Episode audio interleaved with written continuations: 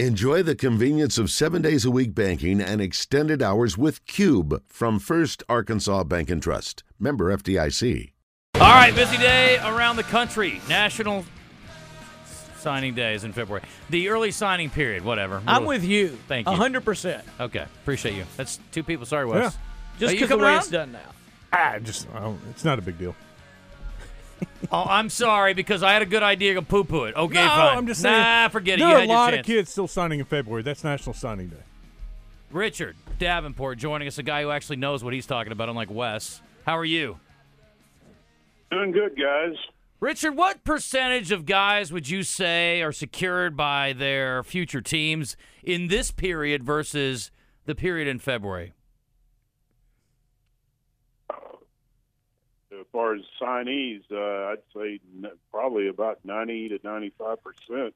And now we're not, you're talking Power Five. I'm talking all over. Let the expert speak. You have three hours to I'm talk. clarifying Let the the expert question. speak. I already told you. The FCS team that I call games for is going to get 90% of their guys No. today. I disagree. You don't know I disagree. anything. I disagree. You don't know anything. UCA's not signing 90% of their guys the today. majority, yes, they are. They're signing them, and some guys they don't even announce today, but they've already signed them. Wes, you don't know anything about what you're talking about. They why wouldn't Just they let the announce them today? speak. It doesn't matter why. I'm texting You don't know anything about anything. If Nathan says 90%, then I'll, I'll back down and say you're right. It doesn't. I am right. It doesn't matter what you think. You don't know anything about anything when it comes to this. Just sit out. It's okay. Just let the expert speak. That's why Richard's on. Richard, I'm sorry Wes is trying to steal your time. How are No, things? no, I, I, I'm actually enjoying it. I, I, I was just waiting on some things to be flying around the room. To be honest with you, so They're flying, Richard. on. They're flying, Uh, buddy. Just words. Yeah, carry on. I don't, I don't mind it. It's kind of entertaining. Look, when I talk out of my Dude, ass, dude, Wes dude. calls me out too. It's fine. It's okay. Yeah. Yeah. well, do throw, throw some stuff. That would add to the, add to it. No, no, no. We can't get violent here. So only verbal, only verbal assaults. So he's actually texting. It was hilarious. Okay, so uh, let's talk about Arkansas. Any? What's the biggest surprise so far? Have there been any surprises in Fayetteville? Not really. No, I mean, uh, expected the 19 high school kids to to uh, sign today. Uh, expected the uh, three uh, transfers who committed to them previously uh, to sign with them. Those guys signed, and then excuse me, John Morgan uh, the third from Pitt, the defensive end.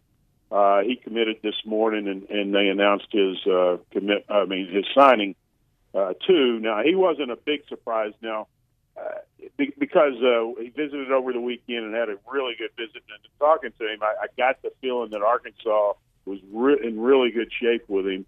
Uh, he previously visited Missouri before he got to Fayetteville, so it really came down to Arkansas and Missouri, and uh, he chose Arkansas. And uh, that's a really good pickup because 76 of his career tackles uh, at Pitt, 23, basically almost a third, uh, are tackles for loss. So he he gets in the backfield, and that's uh, obviously something that you you want your defensive lineman to do. But uh, he also comes off the edge very well too. So uh, good pickup there. So right now uh, you got 23 guys that are uh, you know 19 high school kids signees, and then uh, four of uh, four transfers. So last year they had five si- uh, five transfers enroll in January. Right now they have four, but uh, I expect them to host uh, some kids, uh, some transfers.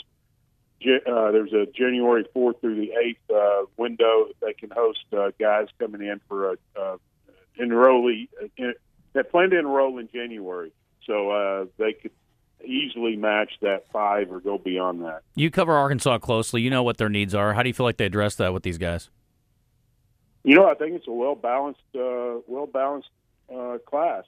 You got three offensive linemen, three different, three defensive linemen, uh, five, uh, I think five, maybe maybe even six. Uh, not not looking at the list, but DBs. Uh, you got three linebackers. Uh, you got the quarterback that you wanted. Obviously, you got uh, Jacoby Criswell, uh, a more more of a veteran quarterback coming in to be able to definitely back up uh, KJ. And uh, I'm sure he, he's not coming to sit. He, he's thinking he's going to play, so he's going to push KJ. That's going to help. And then you have a running back that Arkansas. I think he made uh, Isaiah uh, Augustave uh, may be one of the guys that every everybody looks at uh, next fall and goes, "Wow, where did this guy come from?" Arkansas got on him early. He's six two, about two hundred pounds, and he's a running back out of uh, Florida. He was a consensus three star when Arkansas got the commitment back in June. He's a four-star according to to to uh, to uh, recruiting services, and Arkansas's been high on him since uh, day one. And uh, I think he's one of those guys that uh, everybody could be talking about in the fall. Hey, could I ask one question about a kid real quick? Jay, we have like Quick. 30 seconds left. All right, Jalen Braxton, a corner out of Frisco, Texas. I coached his coach when I coached down in Texas, and I called him this morning about the guy. I want to know what what did, did what, what are the thoughts about him from the outside? Oh yeah, that was very high. He, his his stock actually rose uh, during the season too. I mean, he was a he's a two way player, as you as you probably Yeah. well know, Kevin, and he, he's a playmaker on both sides of the field, and uh, he's the highest rated guy in the class.